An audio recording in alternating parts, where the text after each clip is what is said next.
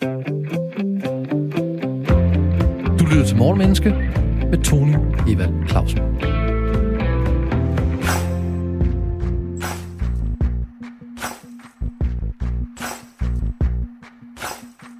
Intet tidspunkt er bedre end nu. 2021 er nu halvvejs, og verden er i den grad forandret det seneste år. Coronapandemi, restriktioner, OL og en sommerferie mere i Danmark end udenfor. Hvad kan vi lære af de store og små nyhedshistorier, aktuelle begivenheder og tendenser? Og hvad kan de ting, der er sket, fortælle os om os selv, adfærd og psykologi? Ambitionen i Morgenmenneske er at gøre både dig, gode lytter, og os selv klogere på mennesker og adfærd fra morgenstunden. En mental morgengymnastik, hvis mål er at udfordre vores, altså din og min, vilje til at gå på opdagelse i mennesket, i beslutninger og handlinger.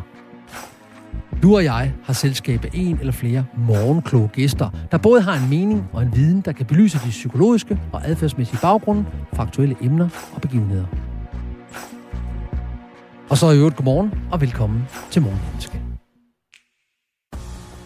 I dag handler Morgenmenneske om DM i folkelighed, fordi der her i foråret og forsommeren nærmest opstod et Danmarksmesterskab i folkelighed blandt politikere på Christiansborg og via de sociale medier. Billeder af makralmad og hundevalpe, heste, vinduespusning og en underlig konkurrence om, hvem der har mest jysk, som om det at den geografiske lo- lokalitet af ens oprindelse også er en markør for et personlighedstræk i positiv eller negativ retning.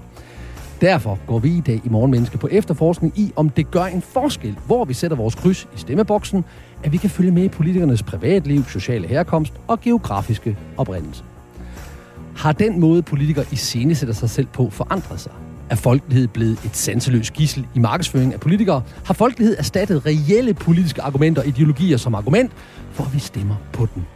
Hvorfor er denne stræben efter folkelighed overhovedet opstået? Og hvordan spiller de sociale medier ind i måden, politikere søger vælgerne på?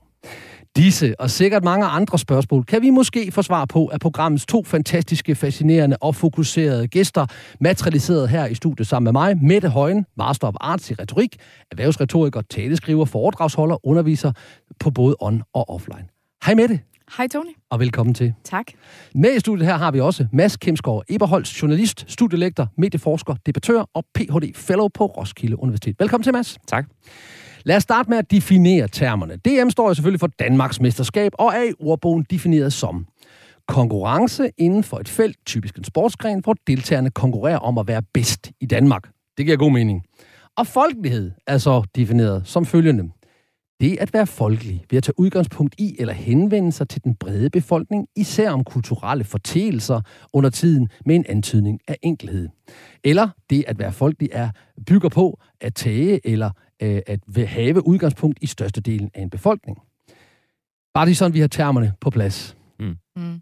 Er I uenige i øh, definitionerne? Vi, nu kan jeg jo Vi, ikke tale vi, for dig, jeg Mads, godkender dem. vi godkender. Det er godkendt, dejligt. Så starter vi med godkendelse. Mette, jeg har et citat til dig fra Bismarck, der siger følgende. Hvad tænker du om det her? Jo mindre befolkningen ved om, hvordan man laver pølser og politik, jo bedre sover de. Ja, det har han ret i, tænker jeg.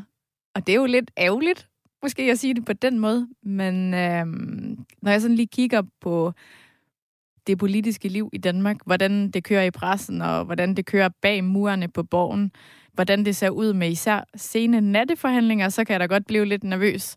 Fordi øh, når der sådan slipper anekdoter ud om, at så har vi forhandlet til klokken 2 om natten, så har vi forhandlet til klokken 4 om natten, så, øh, så, så, så kan man selvfølgelig godt betragte det som, at nej, hvor er de ambitiøse, hvor, altså, hvor ligger de virkelig mange kræfter i, hvor er det her vigtigt, vi skal virkelig have, have vippet det her ud over øh, rampen rigtig, rigtig hurtigt. Men altså helt ærligt, hvor, hvor gode er I to klokken 2 om natten, klokken 4 om natten, hvis I har været i gang med at arbejde hele dagen? Det er et retorisk spørgsmål. Altså, Jeg jeg, jeg, jeg jeg, er den værst tænkelige udgave af mig selv. Præcis. Ja. Altså, Det er, jeg, det er jeg, er bedre klokken, jeg er bedre klokken to om natten, end jeg er klokken halv fem om morgenen. Jamen, det ene kommer jo efter det andet. Jo, jo, men... Så du bliver værre. Det, Okay, det, selvfølgelig skal man være lidt præcis. Bring! Point taken. Men altså, jeg bliver urolig, så, så jeg synes, Bismarck, han, har- han har en pointe der. han har en pointe. Ja, Er, er der noget med, at, at, at, at... Og pointen er jo, at han er fra Tyskland, så Men det, det er her med fedt. pølser... Det er jo ikke fedt. Altså sådan, altså jeg, jeg, jeg kom forbi et citat for nogle uger siden, et engelsk citat, hvor, hvor der var en, der sagde, busy is the new stupid. Altså, at være travl er det nye idioti. Mm. Øhm, og det der, vi er jo nok en masse mennesker, her siger vi, fordi det kunne godt sagtens inkludere mig selv, som render rundt og, og snakker om, hvor travlt vi har hele mm. tiden. Mm. Altså, jeg synes, det er et forkert fokus at have i politik, at det skal, altså, at det skal presses igennem som ja, en eller anden pølse maskine eller en pølsefabrik, ikke? At det skal presses igennem, og det skal være klokken to om natten, det skal være, uh, vi har forhandlet til klokken 5. Det er da bare dumt. Mm. Det er da idioti. Mm. Det er da, altså, spild af vores allesammens skattepenge, og det er, det er da sådan, ja, lidt uhyggeligt, at de sidder og gambler med vores øh, fælles fremtid klokken 5 om natten, og de er super trætte og op og kører på et eller andet øh, aspartan i en eller anden cola, eller hvad de nu kører på. Ikke hvis det er Støjberg, det er vist ren sukker, hun tager. Men, men du, pointen er meget god. Altså, har de reelt forhandlet klokken to om natten, og hvor meget kan man rent faktisk overskue mentalt og kognitivt og fysisk, hvis man har forhandlet til langt ud på natten, og man ellers startede tidligt på dagen. Så det kommer selvfølgelig på, hvor de starter. Men vi antager nu, de starter før klokken, før klokken 6 om aftenen. Så det, det er en god pointe. Og er der noget med, og nu får jeg lidt til at spørge Mads, er der noget med, at politikere gerne vil skjule, hvad der reelt sker der klokken to om natten inde i det her forhandlingslokale. Er der, er der noget med det? Fordi hvis vi vidste, hvor kan man sige, øh, tilfældigt nogle af de her forhandlinger, de, de foregik, så kunne vi måske ikke sove så godt, eller, eller er det bare sådan den kritiske Tony Evald, der, der tænker det? Nej, det er det ikke. Altså, det er både i, i journalistik og i politik, der, der taler man typisk om en, en front og en backstage, og, og det gør man jo også. Altså, koncepterne kommer jo fra den kunstneriske verden, og der er jo ikke nogen, der har lyst til at se, hvordan det ser ud bag i teater, for der ser helt forfærdeligt ud. Øh, og, og, og nogle gange så kommer der de her portrætbøger, hvor man får at vide, hvordan er sådan et arbejdsklima, det kunstneriske arbejdsklima på et teater, og så sidder folk jo og lapper det i sig og tænker, gud, er det virkelig sådan? For det er jo ikke det, du ser, når du går i teater, så ser du kun forestillingen. Og sådan er det altså også rigtig, rigtig meget, både i, altså i medierne og i, i særdeleshed også i politik, som man mange oplever igennem medierne. Øh, og og der, er, der er et vist element af, der er, at man har altså ikke lyst til at se, hvad der foregår i, i, i maskinrummet i, i politik altid. Det har man altså ikke.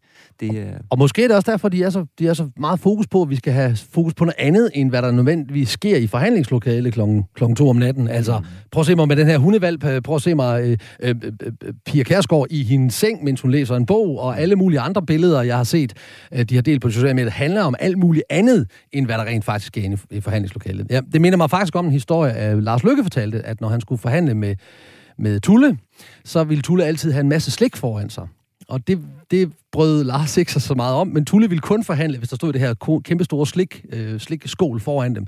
Og det kan man jo godt se på Lars, han ikke kan tåle, at der, øh, at der står slik foran ham. Så måske var han bare ret tid om uge, men, men glemte at lade være. det er i hvert fald noget hurtigt sukker til hjernen, så kan man jo håbe, at øh, hjernecellerne kører lidt hurtigere, så man kan få taget nogle gode beslutninger. Nemlig, ja. Godt, altid. Ja, Mads, jeg har også et citat til dig af Paul Valéry. Politik er kunsten at hindre mennesker i at blande sig i, hvad der angår dem. Hvad tænker du om det? Jamen, øh, det er et fint citat, som på mange måder indrammer, hvorfor det er, vi vælger vores politikere. Vi vælger dem jo ud fra øh, sådan øh, en, en tanke om, hvem de er, og hvad, hvad, hvad, hvad de står for, kontra hvad vi selv står for, og alt muligt andet. Og, og så derfra, når vi så har valgt dem, så vil vi egentlig helst bare lade være med at tænke så meget over det. Øh, det er også derfor, vi sådan et, i et land som Danmark, vi ser jo en enorm vælgervandring. Øh, så, så, så det betyder faktisk noget. Altså, hvem det er, vi, vi, vi stemmer på sådan for os, det, det er faktisk relevant at, at snakke om. Hvor for snakker vi USA? Jamen, der er ingen, der flytter sig. Altså, øh, folk, folk stemmer det, de stemmer, de stemmer det, deres familie har stemt, og sådan er det. Hvor i Danmark, der bevæger vi os typisk hen over livet, igennem forskellige partier, og vi bevæger os øh, også, altså imellem valgperioder bevæger vi os også fra parti til parti. Øh, så, så, så ideen om, at vi vælger nogen, og så skal de have lov at passe deres arbejde, det passer rigtig godt til vores demokrati.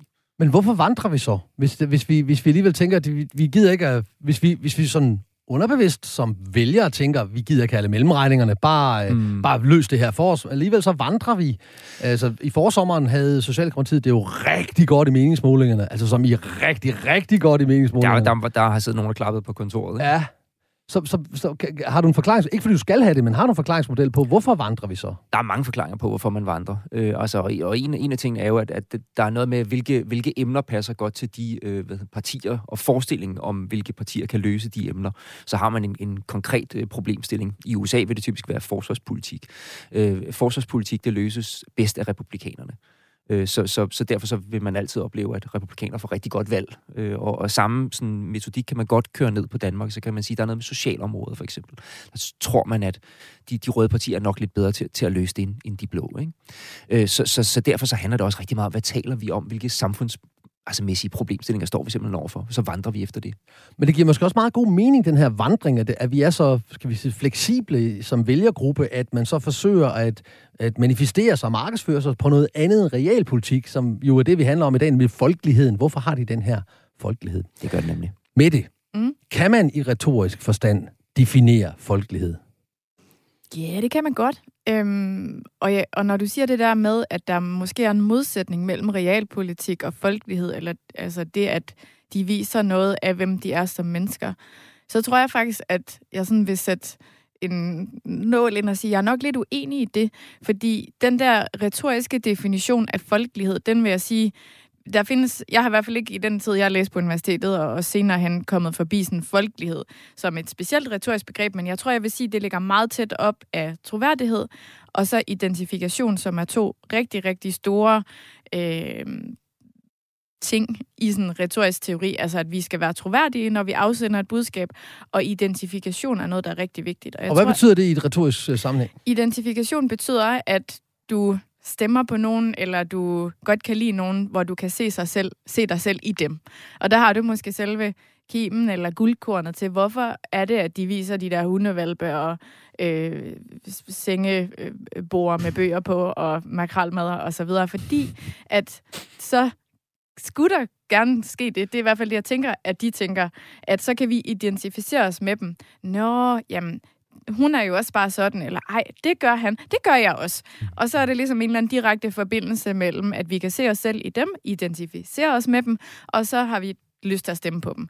Det er jo sådan matematikken bag, hvis man kan sige det på den måde, i at få folk til at stemme på sig. Og er det, der, hvor, er det der, hvor sproget kommer ind, altså hvor man bruger andre ord, men måske laver en, øh, i stedet for at bruge distancerende ord, så bruger man mere sådan øh, almene ord og fortolkninger og måder, man siger det på. Er det, er, kunne man sige, det var en, en folkelighed, at man sådan dumb it down, altså sådan dummer sig lidt ned, og så, eller hvad? Mm, det kan man sagtens sige, altså den der identifikation, det er jo både, hvordan man ser ud sådan på det ydre. Mm. Øh, altså, det er jo for eksempel signaler med tøj og kropsudsmykning. Og det er selvfølgelig også de ord, vi bruger. Og der er jo både i journalistik og i politik i mange år blevet talt om sådan et begreb, som jeg synes er lidt... Øh, nu synes jeg, det er lidt dødt, men at være i øjenhøjde med mm. nogen. Øhm, mm. Og det, det, det er jo nok det, du peger på, at, at det er jo noget, det kan de her sådan, folkelige tiltag, politikerne gør, det gør, at man er i øjenhøjde. Men, men, men, men, men jeg vil godt lige, lige give sådan lidt øh, mere tyngde til det der med troværdighed, fordi og det bliver lidt øh, lynhurtig rejse til det antikke Grækenland her, ikke? Øh, Aristoteles, hvis nu der er nogen, der kender ham, han, øh, han er jo faren til selve den retoriske øh, praksis. Altså det, at retorik handler jo om at overbevise andre. Og det er jo det, politikere ønsker at gøre, når de uanset hvad de laver, om de har sådan nogle meget politiske ting, de stiller sig op og taler om, eller de taler om sig selv, eller viser en makrelmad på Instagram. Øhm, Aristoteles, han kiggede på det her med troværdighed, og så fandt han ud af, at det består egentlig af tre ting. Altså, der skal tre ting til, for at man kan være troværdig.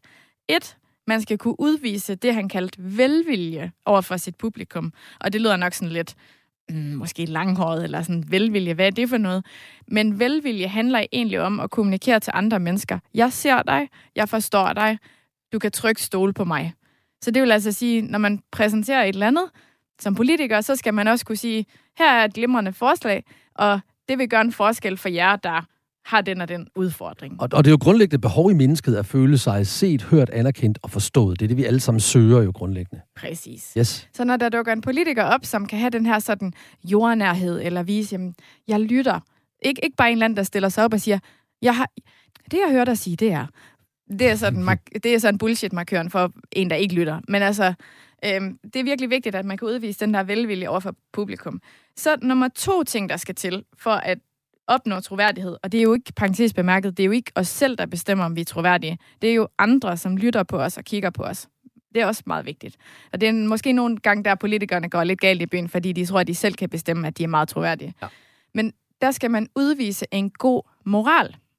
Yes, en god moral. Klasseeksempler på, når det her går galt, det er Lars Lykkes sag. Altså, som statsminister skal han jo ligesom holde styr på kassen for hele Danmark. Hvis han ikke engang kan holde styr på nogle kvitteringer for nogle underbukser, han har købt, mm, hvor god er han så til at styre hele Danmark? Det er jo sådan lidt den, den, det resonemang, der ligger bag, ikke?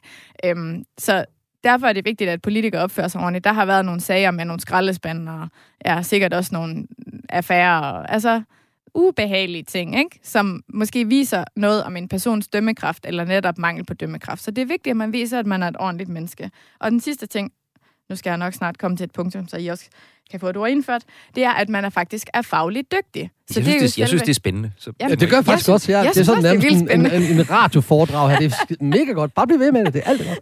Jeg føler lidt, jeg har overtaget øh, agendaen Men her, du har men... fået lov til det. Ja, tak. Fagligt kundskab er rigtig vigtigt. Så det vil altså sige, politikerne skal jo kunne det politiske håndværk. Ja, det, mm. det lyder sådan meget banalt, men det er jo faktisk vigtigt, at de kan lave noget politik, og at de formår at have nogle visioner. For det er jo, altså det, det har I sikkert også nogle synspunkter på, ikke? Men altså, hvad handler politik egentlig om? Mm. Når man kigger på medie, medierne, så tror jeg, man nogle gange, det handler om, at de skal overbevise hinanden og få ret i et eller andet, hvad de synes. Men i virkeligheden, og det bliver det nok, eller det kan jeg jo ikke rigtig love, det bliver det sidste ord for mig og Aristoteles, men Aristoteles han sagde, formålet med politisk debat, det er, at to parter, de skal udlægge deres synspunkter, sådan at en tredje part kan tage stilling. Og når jeg kigger på den politiske debat, så virker det godt nok nogle gange som om, at de vil overbevise hinanden. Og det bliver ret irriterende at være tilskuer til, synes jeg. Så en del af det politiske håndværk, hvis I spørger mig, det handler om, at man er god til at udvise den her velvilje, fremlægge sine synspunkter og hele tiden sørge for, at det, man foretager sig, det er noget, der driver landet fremad, sådan at borgerne har en mulighed for at få noget indflydelse og medbestemmelse. Punktum. Mm.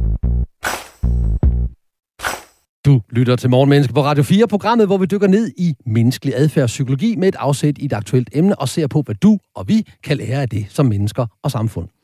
I dag taler vi om folkelighed i forhold til, at politikerne deler billeder af dem selv og deres mad og kæledyr og rengøring og masser af andre ting, der har mere et anstrøg af privat karakter end reelt politisk indhold. Og vi går sammen på opdagelse i, hvorfor er det blevet sådan, og har det fordele og ulemper. Og til at gøre os klogere på det, har jeg to dedikerede deltagende og dygtige gæster i studiet. Mads Kipsgaard, Eberholds journalist, medieforsker og debattør, og Mette Højen, erhvervsretoriker, foredragsholder og coach. Og lige før den her breaker, der listede du sådan tre ting op, og det var du lang tid om, og det var rigtig godt, og det, jeg følte mig underholdt. Hvad, hvad siger du, Mads? Bestemt. Ja. Og øh, bliver, bliver klogere på, øh, på et emne. Det kan jeg godt lide. Hørte jeg dig sige troværdighed, moral og fagligt dygtig? Var det det, jeg hørte dig sige? Det hørte du mig sige, men du hørte mig måske lidt mere, hvis vi lige omstrukturerer det, mm. så siger vi, troværdighed er en klods, der består af tre ting, nemlig at man kan udvise velvilje overfor et publikum. Det vil altså sige, at man kan kommunikere relevant, at man har en god moral, at man er et ordentligt menneske, og at man er fagligt dygtig. Check. Så velvilje, moral, fagligt dygtig. Ja, tak. Altså, hvis du sidder og forestiller dig, at du har sådan en radiomix eller en radiopul foran dig, ikke? så har du de her tre knapper, der hedder velvilje, den kan køre op, den kan køre ned. Så har du moral, den kan køre op, den kan køre ned. Og så har du fagligt dygtig, den kan også køre op og ned. Check. Og hele tiden, når andre kigger på os og lytter på os og vurderer os, så kører de her tre knapper hele tiden subtilt op og ned.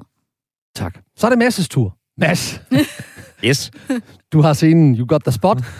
kan man overhovedet definere folkelighed i en journalistisk perspektiv?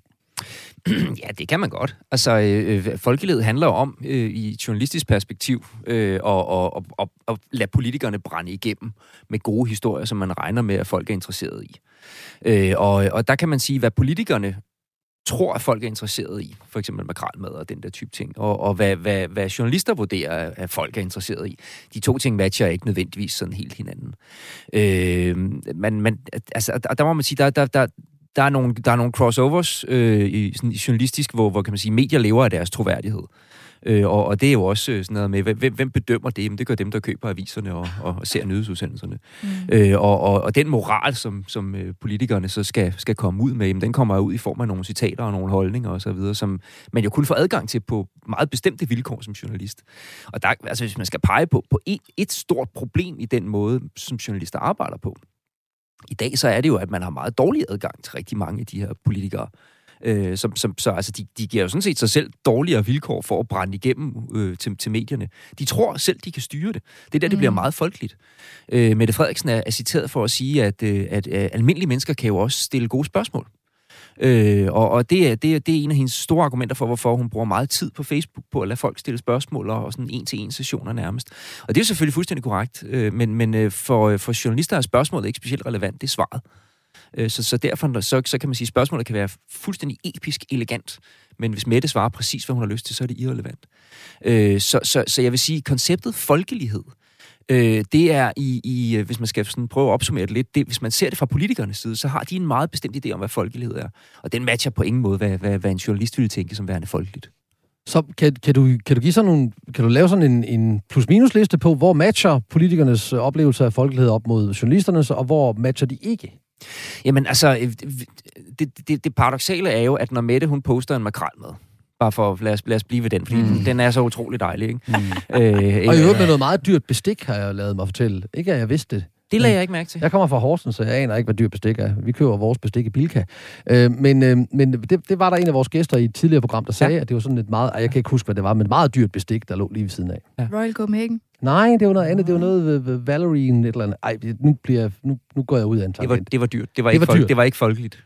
Det var elitært. Ja. Det, var det er jo lidt interessant, ord. faktisk. Ja, mega, makrel, hvis det er rigtigt. Makrel er jo sådan rigtig billigt billigt og, og, og i og, det, og det er jo det, der er så paradoxalt, ikke også? Fordi at, at, at det handler jo ikke om makrelmaden. Det handler om ideen om, at, at jeg, jeg, jeg er ligesom jer. Ikke? Øh, og, og det, igen, det rigtig paradoxale, det er, at, at politikere, øh, jamen selvfølgelig de almindelige mennesker, ja, det er klart, altså det er episk svært at sige andet. Ikke? Øh, men, men, men det politiske job er ikke almindeligt. Slut, brud, finale. Der er meget, meget få af dem. Øh, og landspolitiske jobs er, er i særdeleshed rigtig, rigtig unormale. Regeringspolitiske jobs er fuldstændig vanvittigt elitære. Øh, så, så ideen om, at man forsøger sådan at dumb it down, mm. det, det er bare dumt fra starten. Det, det giver ikke nogen mening. Det, men, det, det, det er ikke nødvendigt. Men der er jo en grund til, at de gør det med det. Hvorfor gør de det? Hvorfor, hvorfor, Mads har en pointe. Det lyder sådan over ved mig. Men jeg er mm. også akademiker. Hvad pokker ved jeg om folkelighed? Jamen, de vil jo have stemmer. Ja, men, men hvis at vi kan analysere, at det ikke er klogt i forhold til at få stemmer, mm. hvorfor har de så ikke tænkt de tanker, som Mads lige tænker der? Der er ikke nogen, der siger, at det ikke er klogt i forhold til at få stemmer. Det er der faktisk ikke nogen, der ved. Ah. Det er lidt igen det ah. paradoxale. Ja. Der, de, de ved det ikke engang selv. Altså, øh, der findes ingen forskning, ingen steder i hele verden, øh, som, som siger, at der er en en-til-en forbindelse imellem, hvordan du agerer på sociale medier, og om du bliver valgt. Men kan det, det findes ikke. Kan det være så, i en simpelt, at der er, altså, det er noget, der er startet et eller andet sted, altså en eller anden trend, eller nogen, der har gjort, og så er det givet en masse likes, og så er der nogen, der sidder og siger, åh, oh, nå, det virker nok, og så, ja, ja. så er det sådan en snebold, som ruller. Altså, jeg ved det ikke. Men det, jeg jamen, synes, det, det har du fuldstændig ret i. Men, men jeg har måske lyst til sådan lige at, at filosofere lidt over nogle af de ting, du siger, Mads, fordi jeg synes, det er lidt spændende at tænke på, hvordan kan det være en, en værdi, eller hvordan kan det sådan være godt at, at komme i godsøjne ned, altså makralmad. Det er jo ikke fordi, vi, altså, jeg hverken forventer eller håber, at Mette Frederiksen sidder og, og kører kaviar ind hver dag til frokost. Altså, det vil også, det vil også være lidt mystisk, synes jeg.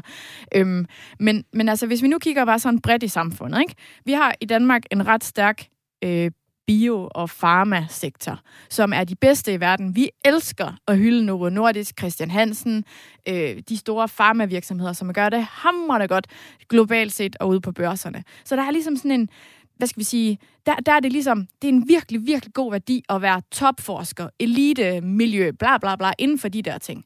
Inden for sport, samme historie. Vi hylder, når der er nogen, der fyr får den i kassen, eller gør et eller andet, eller medaljer, rådhuspladsen, rådhuspandekager, you name it. Fantastisk. Så der skal man være dygtig. Der hylder vi det elitære. Når det så kommer til Christiansborg, dem der skal lede os alle sammen, så er det nærmest efter devisen, jo dummere, desto bedre. Det er da mystisk. Hvorfor? Jamen, er det devisen, ikke... jo dummere, desto bedre? Du, du sætter det lidt på spidsen. Nej, men jeg tror også, altså, det, det, det, der er et eller andet forskel på, på noget elitært, og så mm. på noget, øh, hvad kan man sige, på noget klogt. Ikke? Mm. Hvor at, at uh, politikere ønsker i hvert fald ikke at fremstå som en del af en elite, fordi mm. en elite, det, det, det er... Øh, fyre. Ja, det er lidt et fyre, ikke? De vil gerne være kendte. Øh, det er i hvert fald noget af det, som man kan, man kan se, hvis du også, igen, hvis du kigger over mod USA, mange af de strømninger, vi ser i Europa, kommer fra USA. Ikke? Mm. Øh, så, så i USA har man jo haft en lang tradition for, at, at skuespillere og topfolk inden for sportens verden, de bevægede sig sådan relativt frit at kunne blive præsidenter, for eksempel. Ikke? Mm. Øh, altså, øh, og det er, det, de var kendte først, og så blev de politikere bagefter. Og der har man øh, så måske lidt en, en omvendt øh, reaktion her i, i Europa, og måske også i Danmark i særdeleshed, hvor at der har man politikere, og så bliver de så kendte bagefter for at være politikere. Mm. Øh, og, og, og der er det så, at det er jo fordi, de er kendte, at makralmaden er interessant. Makralmaden er jo, er jo dybt uinteressant som sådan. Men det er et indblik i en kendt hverdag. Men, men, men samtidig så taler det jo øh, mod det almindelige. Ikke? Mm. Øhm, og, og ja, det er ikke elitært. Øh, fordi at hvis nu Mette Frederiksen postede, jeg sidder og spiser kaviar hele tiden, så ville det være topelitært, og det ville jo skræmme folk væk. Ja. Og vi taler meget mere om det med folkelighed efter nyhederne på Radio 4. Velkommen tilbage til Morgenmenneske på Radio 4. Programmet er dedikeret til at gøre dig klogere på mennesker, adfærd og hvorfor vi føler og tænker og siger det, vi gør. Morgenbordet er dækket med indsigt, inspiration og input på aktuelle emner i et adfærdsmæssigt og psykologisk perspektiv. Og vi er på efterforskning i DM i folkelighed, fordi der i foråret og forsommeren nærmest opstod sådan en Danmarksmesterskab i folkelighed blandt politikerne øh, på de sociale medier. Billeder af makralmad og hundevalpe, heste, vinduespusning og en underlig konkurrence om, hvem der er mest jysk. Til at give os input på det har du og jeg fornøjelsen af to engagerede, energiske og eftertænksomme gæster, materialiseret i studiet foran mig.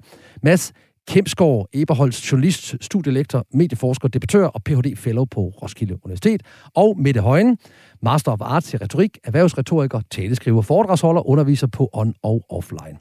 Og før nyhederne var vi inde og snakke om det her, hvor klogt er det, og, øhm, og, og måden, man sådan, ligesom oplever, hvad folkelighed er på, og hvordan vi får troværdighed. Og masser var inde og snakker på, om, om det overhovedet er klogt, altså om det overhovedet giver mening, at vi bruger, eller politikerne bruger de sociale medier til ligesom at komme med sådan en kendthed. Og den, kunne jeg godt, den må du godt lige prøve at brede lidt mere ud, hvis du har lyst til det. Mm. Om det her med, at i Danmark, der bliver du kendt for at være politiker, og der kommer den faglige dygtighed måske ikke så meget ind, men mere det her med, at man er kendt, fordi så får man stemmer. Og vi ved ikke, om de stemmer, der er i, hvor mange likes jeg får, rent faktisk kan overføres til stemmer i stemmeboksen. Mm. Men det tror de måske. Det, det, der, der går en, en, en bred fortælling i, i det politiske lag om, at man, øh, man, kan, man kan få stemmer ved at være aktiv på sociale medier. Og noget af det er jo nok rigtigt. Det er fuldstændig korrekt. Der er bare andre ting i, i den type valg, vi har i Danmark, der er mere afgørende. Øh, det er ikke for sjovt, vi hænger valgplakater op. Det virker faktisk. Altså paradoxalt nok, øh, the oldest trick in the book, og, og det, som vi alle sammen hader, øh, og, og, og altså, jo nærmest griner af. Ikke? Altså, det, det, det, det, er sgu også underligt, det. men det virker. Men det er branding, ikke? Fordi hvis jeg har set hans ansigt det. nok det er branding. ja, ja. Så, og ansigtet og navnet, og så står jeg i stemmeboksen, så jeg kan se, det er virkelig en branding genkendelse. Fuldstændig, fuldstændig, og derfor virker det også. Det næste, der, som vi ved virker, det er tv-optrædener. Det virker rigtig, rigtig godt. Øh, så, men der er jo selvfølgelig ikke plads til, at alle kan være på tv, så, så derfor så er det kun de velkendte, der bliver inviteret ind på tv. Og så er vi så tilbage til, hvem er det så, der egentlig forsøger at brænde igennem? Hvem er det, der laver den her sådan, fortælling om, jamen jeg kan også blive valgt på sociale medier? Det er dem, der ikke har adgang til alle andre medier. Øh, I Folketingsvalget 2015, der målte vi alle 800 kandidater, 799, men lad os bare sige 800 for nemheds skyld, der målte vi øh, deres aktivitet. Altså men en, der ikke var med? Øh, nej, der var 799 kandidater. Okay, det, check. Øh, det, men jeg sagde bare 800, fordi det, ja, det er jeg, lidt Jeg blev bare sådan helt, hvem var det, der ikke måtte være med der? Nej, undskyld, det, det, det er meget af mit øh, omsorgsskeme. Ja, det er orden, der var, og det er alle er velkomne. Men, øh, men øh, på Twitter, der kan man i hvert fald sige, at øh, hvor, det var der, vi målte deres aktivitet, for det var det eneste relevante sted at måle i 2015. Der var der otte af de politikere, der brændte nogenlunde igennem. Det var de velkendte. Det var, det var ikke engang partilederne. Helle Thorning, Lars Løkke tweetede overhovedet ikke. Det gad de ikke spille tid på. Øh, men, men der var ganske, ganske få, altså otte ud af de her cirka 800, som brændte igennem. Øh, de, blev, de blev valgt, syv af dem i hvert fald. Den ene blev ikke valgt. Øh, der var simpelthen ikke nok stemmer i det. Og det har noget at gøre med, at der er nogle andre ting, øh, som også afgør, om du bliver valgt ind. Mm. Ikke? Og det er for eksempel, hvad for en liste står du på? Altså, hvad for et parti stiller du op for? Hvor stiller du op henne? Ja. Ikke? Står du stærkt eller svagt der, hvor du stiller op henne? Hvad for et nummer har du på listen? Øh, alle de her ting, der, der faktisk afgør, hvordan du kommer ind. Så til syvende og sidst, så det her med sociale medier, og hvad du gør, hvad du ikke gør der, den kendisfaktor, branding, du måtte udvise, vi kan kalde det, hvad vi har lyst til, det er egentlig, det er egentlig lige meget. Det er kun en del af et meget, meget stort sådan apparat, der bliver sat i gang. Og hvor meget det betyder, det er der faktisk ikke rigtig nogen, der ved. Og så er vi tilbage til, at der går nogle fortællinger om, at det virker. Og det er fordi, at der har været nogle reklamebyråer, øh, som øh, har slået sig rigtig meget op på, jamen, jeg kan godt få dig valgt. Og det er jo i nogle henseender rigtigt, og i andre henseender er det ikke rigtigt. Og, øh, og i de slutrapporter, jeg har læst fra, fra nogle af de her meget store reklamebyråer, der konkluderer de jo faktisk selv, at vi, vi ved faktisk ikke rigtigt, hvad der virker. Men fortællingen lever jo stadigvæk, fordi det er det, politikerne har fået at vide. Og derfor så er der altså et høj grad af FOMO. Ikke? Altså, hvis jeg ikke gør det her, så kan det have nogle øh, konsekvenser for mig. Og, og fear, FOMO står for fear of missing out, frygten for at gå glip af noget. Lige præcis. Ja, super. Med det. Mm. Nu fik Mads meget tid. Nej, men jeg, ja, værsgo. Ja. ja, jeg ved godt, det er din, din opgave at stille spørgsmål, ikke? men jeg, jeg tænker bare sådan, hvad du kan tænke og reflektere over, Mads, omkring sådan samfundsperspektivet. Du pegede lidt på det der med, at når politikerne, når Mette Frederiksen for eksempel siger, jamen, danskerne kan selv finde ud af at stille spørgsmål underforstået. De kan bare stille dem direkte til mig. Danskerne har en direkte kanal ind til mig, så vi behøver ikke jeres journalister. Det er jo sådan, altså, nu ved jeg ikke, om vi skal køre derhen på krænkelser, men der kunne man jo måske godt som journalist tænke, hey, ja. jeg har faktisk også en faglighed, der er relevant for udviklingen af det her samfund, og det er jo sådan dybest set det, politik, politik handler om, udvikling af samfundet. Og der har journalisterne en vigtig rolle, i hvert fald hvis du spørger mig. Jeg er sikker på, at du også er enig. Mm. Men hvad tænker, altså, hvad, hvad er dine refleksioner omkring den trend eller tendens? Jamen, jeg, jeg, er fuld, jeg er fuldstændig enig. Altså det, det er, at man, at man sætter... At man sætter øh, vi, vi, har, vi har døbt pressen den fjerde statsmagt. Ikke? Mm. Og øh, statsministeren er pressens minister. Mm. Og det ved, det ved hun jo øvrigt også godt, ikke? Mm. Og vi har milliarder, og, og, og, altså, og det er milliarder, der vi giver i mediestøtte, både til, til, til public service, og vi giver det til, til ja, den kanal, vi sidder på her. Øh, vi giver det til private øh, dagblade og alt muligt andet. Vi hælder masser af penge i medierne.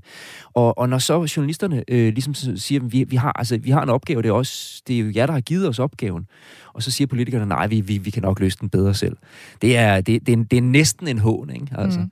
Øh, og derfor så skete der altså også det, og det, det, altså det, det er noget, der har bevæget sig sådan her hen over det, det, det sidste halve års tid og eskaleret, vil jeg sige.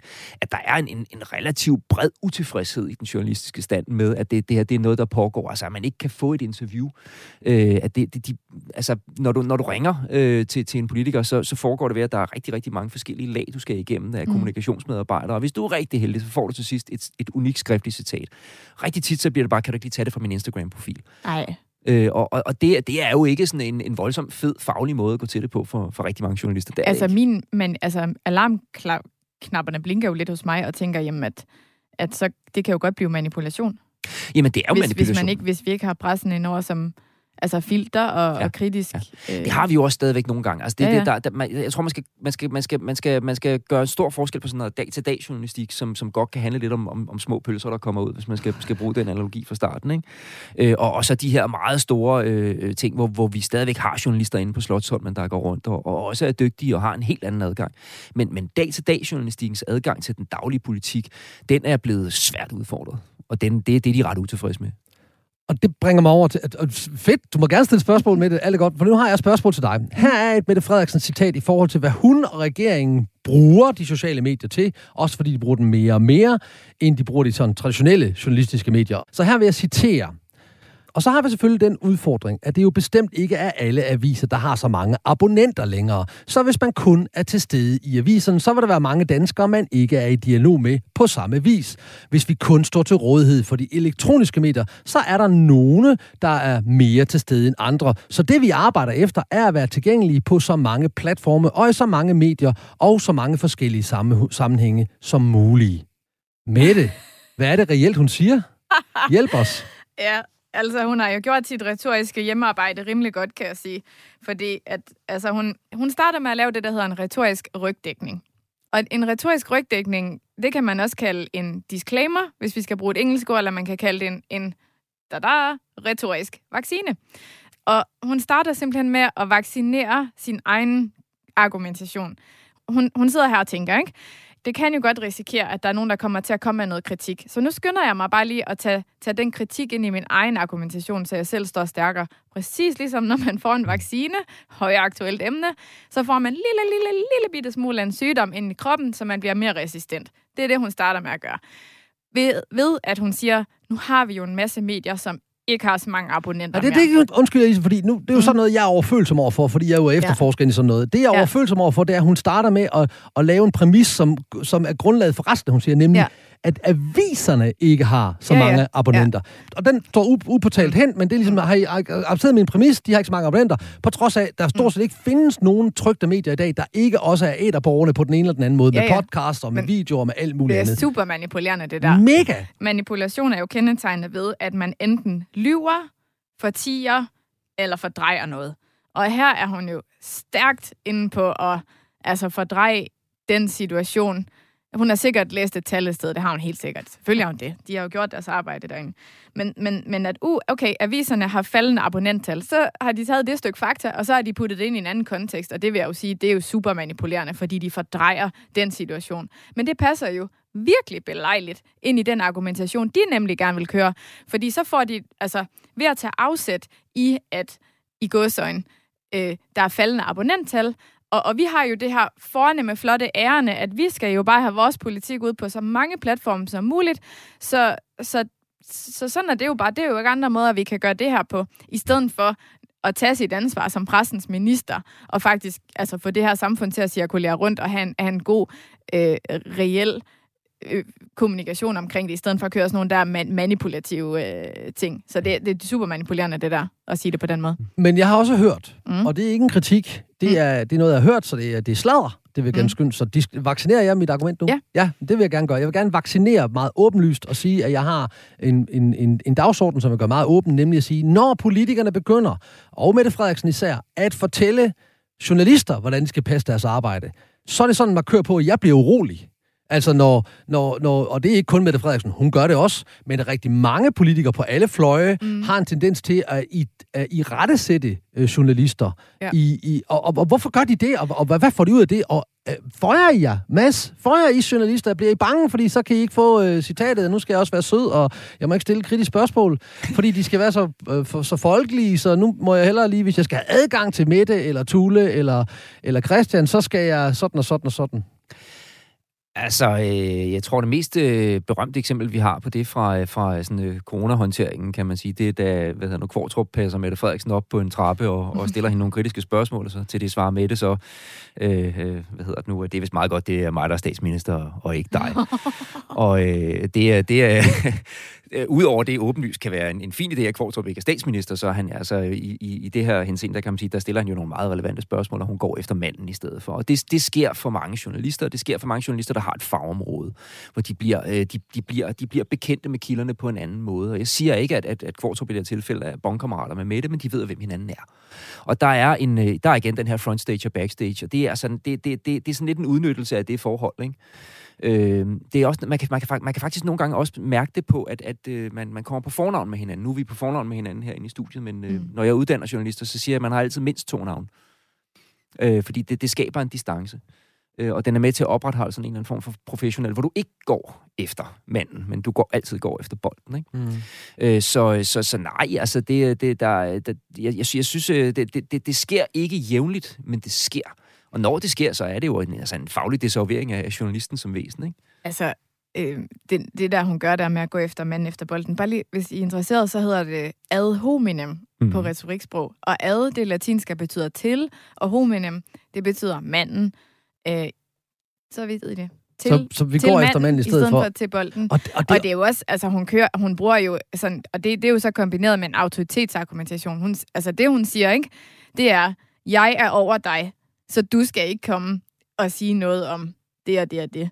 Så hun, igen, så forskyder hun jo præmissen for det spørgsmål her, for det handler ikke om sagen længere. Nu handler det om det indbyrdes magt- og autoritetsforhold. Så det er jo faktisk meget, meget kort eksempel på noget, der er meget, meget manipulerende. Ja, pludselig et undvigende svar, fordi at, at de fleste vil bare høre, at det var en frisk bemærkning til Hårdrup. Det kan han godt tåle, øh, og, og, og han er ikke så folkelig, hvis men man vi, må men sige vi det. fik ikke? faktisk aldrig svar på det Vi spørgsmål. fik nemlig aldrig svar på de tre eller fire spørgsmål, han rent faktisk stillede, som Præcis. hun nægtede at svare på. Og så lavede hun det, jeg kalder, jeg ved ikke, hvad, hvad, hvad, hvad du kalder det, men jeg kalder det sådan, så lavede hun sådan en, en, en afledningsmanøvre, hvor hun så siger, så er det godt, du ikke er statsminister. Ja, jamen, hun og så, fordrejer. så er det det, der kommer i medierne, ikke at, det, at hun faktisk reelt ikke svarede på nogle ret gode spørgsmål. Du lytter til Morgenmenneske på Radio 4, programmet, hvor vi dykker ned i menneskelig adfærd og psykologi med afsæt i et aktuelt emne og ser på, hvad du og vi kan lære af det som mennesker og samfund. I dag taler vi om Danmarksmesterskabet i folkelighed. I folkelighed i forhold til, at politikerne deler billeder af sig selv, deres mad, kæledyr, rengøring og masser af andre ting, der mere har anstrøg af sådan en privat karakter end real politisk indhold. Og vi går sammen på opdagelse i, hvorfor er det blevet sådan, og hvad har det af fordele og ulemper, og vi er beriget i den grad med to aktive, aksomme og argumenterende gæster til at belyse præcis det her emne. Mette Højen, erhvervsretoriker, foredragsholder og coach, og Mads Kemsgaard, Eberholst, journalist, medieforsker og debattør. Jeg har et problem med dit navn, Mads. Det må du simpelthen det er også et, et langt og kompliceret navn. er det rigtigt sagt Kemsgaard? Det er fuldstændig korrekt. Ja, jeg, jeg bliver så usikker hver gang. Nå, men apropos min usikkerhed for Mette. Mm. Hvilke for- fordele har den her folkelighedsgørelse? Det er mit eget ord, jeg selv har opdaget opfald. Men den her folkelighedsgørelse for os vælgere, har det nogle fordele for os, at det bliver mere folkeligt? Mm, ja, men der er jo den her sådan identifikationsfaktor, at jamen, hvis nu, lad os nu bare sige, at jeg havde en ambition om at blive statsminister. Så kan jeg følge Mette Frederiksen på Instagram. Så kan jeg se, hun spiser makralmad. Nå, jeg spiser også en gang imellem makralmad. Jeg er faktisk ikke så vild med makrel, men altså, det kunne være noget andet. Sådan, Men pusser du vinduer?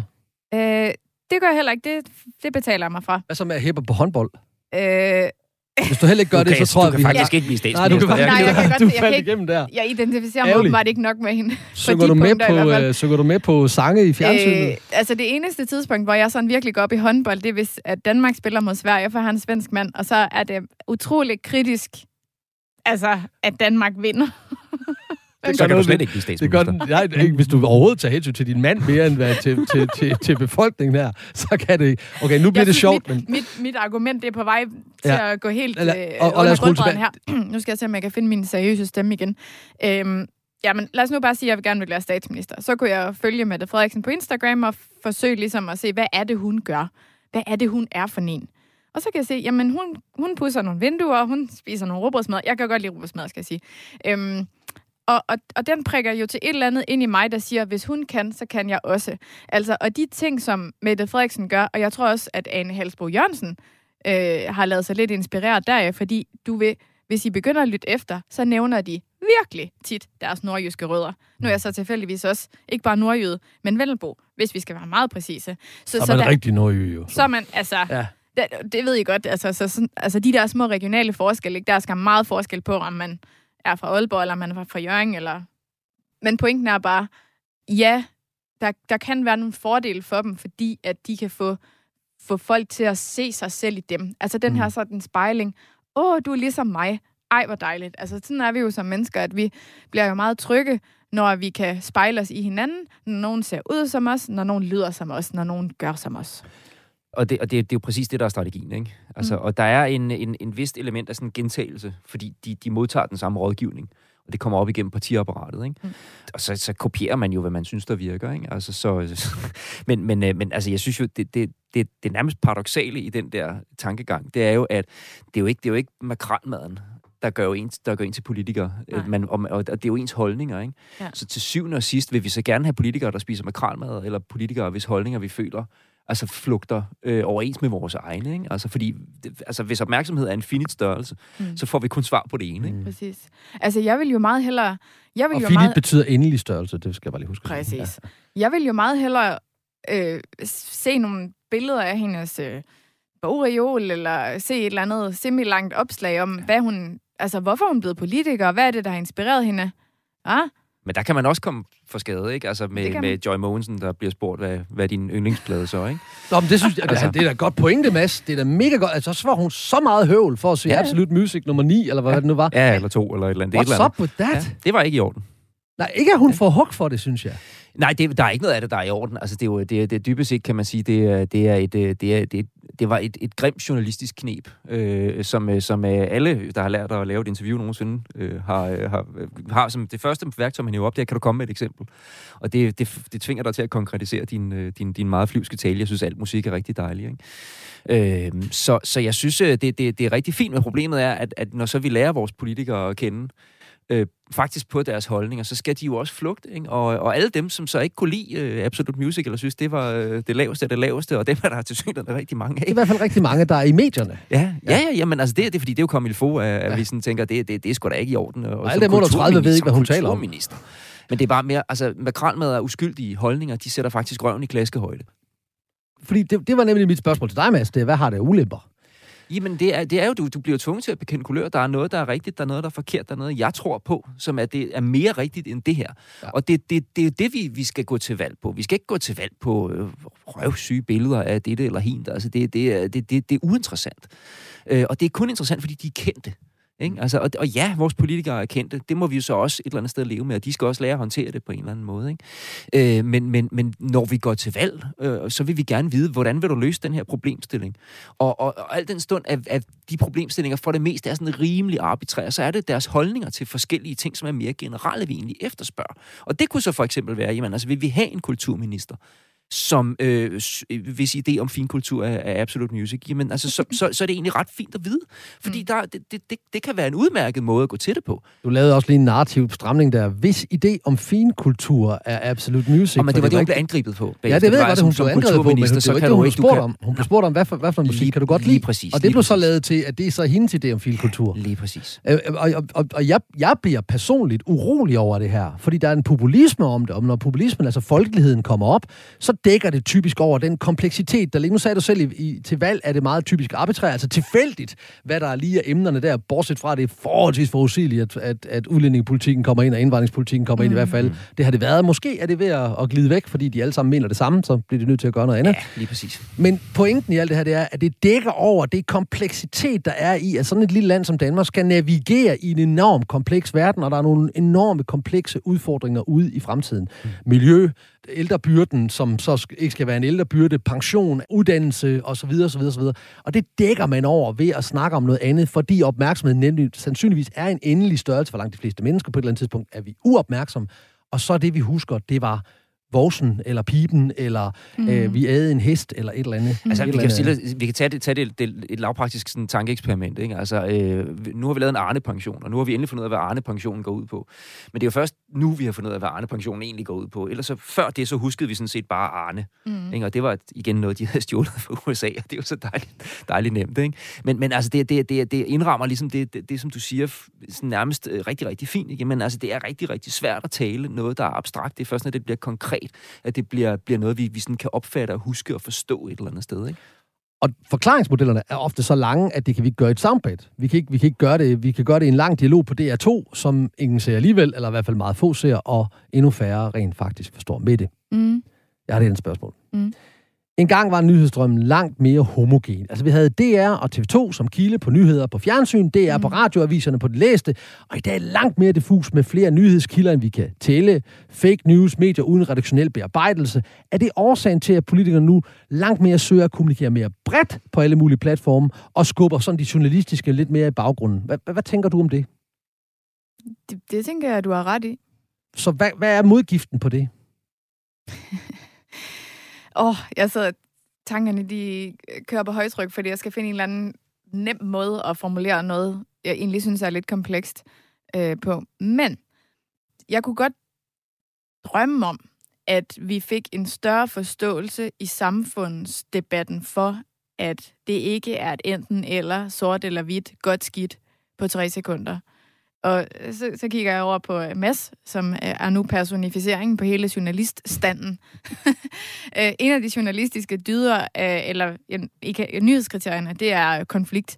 Altså, og der har vi måske kimen, eller det tror jeg, en forklaring på, hvorfor at, at politikerne måske nogle gange føler sig nødsaget til at sige, at det er meget kort og ligesom meget sat op over for hinanden. Jeg tror bare ikke, at svaret på vores problemer, eller svaret på, hvad vi skal gøre med samfundet, for nu lige at flage den der igen, som jo er det, politik handler om, nemlig at finde ud af, hvad skal vi gøre med samfundet, hvad, hvordan skaber vi den bedste fremtid. Jeg tror ikke, at svaret er enten eller. Det er ikke sort-hvidt. Det er ikke godt skidt på tre sekunder. Så altså en eller anden form for fælles opdragelse, som jeg tror bliver nødt til at blive hvad skal vi sige, ført an af både journalisterne og politikerne, mm. som skal opdrage os i befolkningen til at sige, okay, det her det er noget, der er vigtigt. Det her det er noget, der er kompliceret. Det er selvfølgelig noget, alle kan tage stilling til. I bliver nødt til, vi bliver nødt til at bruge noget mere tid på det, og vi bliver nødt til at have en fælles forståelse og enighed omkring, at det ikke bare er A eller B, mm. fremad, tilbage, den ene eller den anden på så... én gang. Men altså, at det, det er en mere kompleks størrelse. Så, så altså, det er måske noget med sådan lidt mere opdragelse i samfundsdebatten. Og jeg tror ikke, desværre, jeg kan overbevise journalisterne om, at, at et af nyhedskriterierne, som er konflikt, ikke skal være der. Men, men lige når det gælder politik, så vil jeg faktisk ønske, at det i det mindste kunne blive nuanceret lidt. Fordi jeg tror også, at politikerne måske vil føle, at de havde mere plads og overskud til at udfolde sig nuanceret. Og jeg håber da virkelig, at de har nogle mere nuancerede tanker. Mm. Altså, øh, de, de traditionelle nyhedskriterier inkluderer konflikt. Det, det, det, det, kommer vi ikke udenom. Og det har noget at gøre med, at hvis folk ikke er enige, så er der typisk en årsag til, at de ja. ikke er enige. Og problemet er, at nogle medier, især op igennem både 90'erne og 0'erne, de havde en tendens til at fokusere på konflikten, kun for konflikten og ikke for ja. indholdet. Ja. Øh, og der, der synes jeg retfærdigvis, at man er ved at blive lidt bedre. Ja. Øh, altså, øh, der er en, en høj bevidsthed i, i, i journalistikken omkring, at det, det er ikke interessant, at folk bare er uenige. Vi skal vide, hvad de er uenige om, og vi skal vide, hvad de har tænkt sig at gøre ved det. Hvordan har du tænkt dig at løse det her? Ja. Altså en, en, en hel gren, der hedder konstruktiv journalistik, som, ja. som man fokuserer meget på, måske også nogle gange lidt for meget, fordi nogle gange så er det jo også, at, at vi skal jo ikke undgå konflikter. Nej. Øh, det, det er jo det, der tegner vores samfund, men altså, øh, jeg er fuldstændig enig i, konflikt for konfliktens skyld, som meget journalistik nogle gange bliver til, det dur ikke. Mm. Og så er der lige den arbejderbej, at måske er det også det her, at politikerne skal stille sig til rådighed for at blive upopulære som den salige Poul Slytter jo gjorde, stillede sig i den grad 80'erne til rådighed for at blive upopulær, og da han døde i maj, så var der jo ikke nogen anden, end at de huskede ham måske lige for et citat med noget skuldtæppe. Resten af tiden, så var der jo ros til ham, fordi han meget imod mange dele af befolkningen rent faktisk blev upopulær i 80'erne med kartoffelkur og andre ting, som vi i dag kan takke ham for. Det sagde Mette Frederiksen også.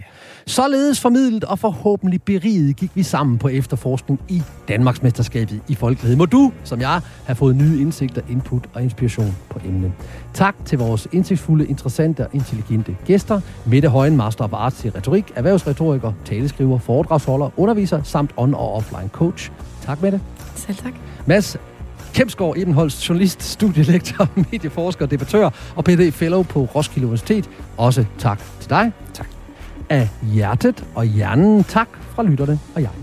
Du kan få mere Morgenmenneske på podcast, der hvor du henter dine podcast, eller på Radio 4-appen, som du meget gerne må downloade. Programmet er produceret af Only Human Media, og jeg hedder det ufolkelige navn Tony Evald, og så måske det mere folkelige Clausen, og det har jeg planer om at blive ved med. Vi høres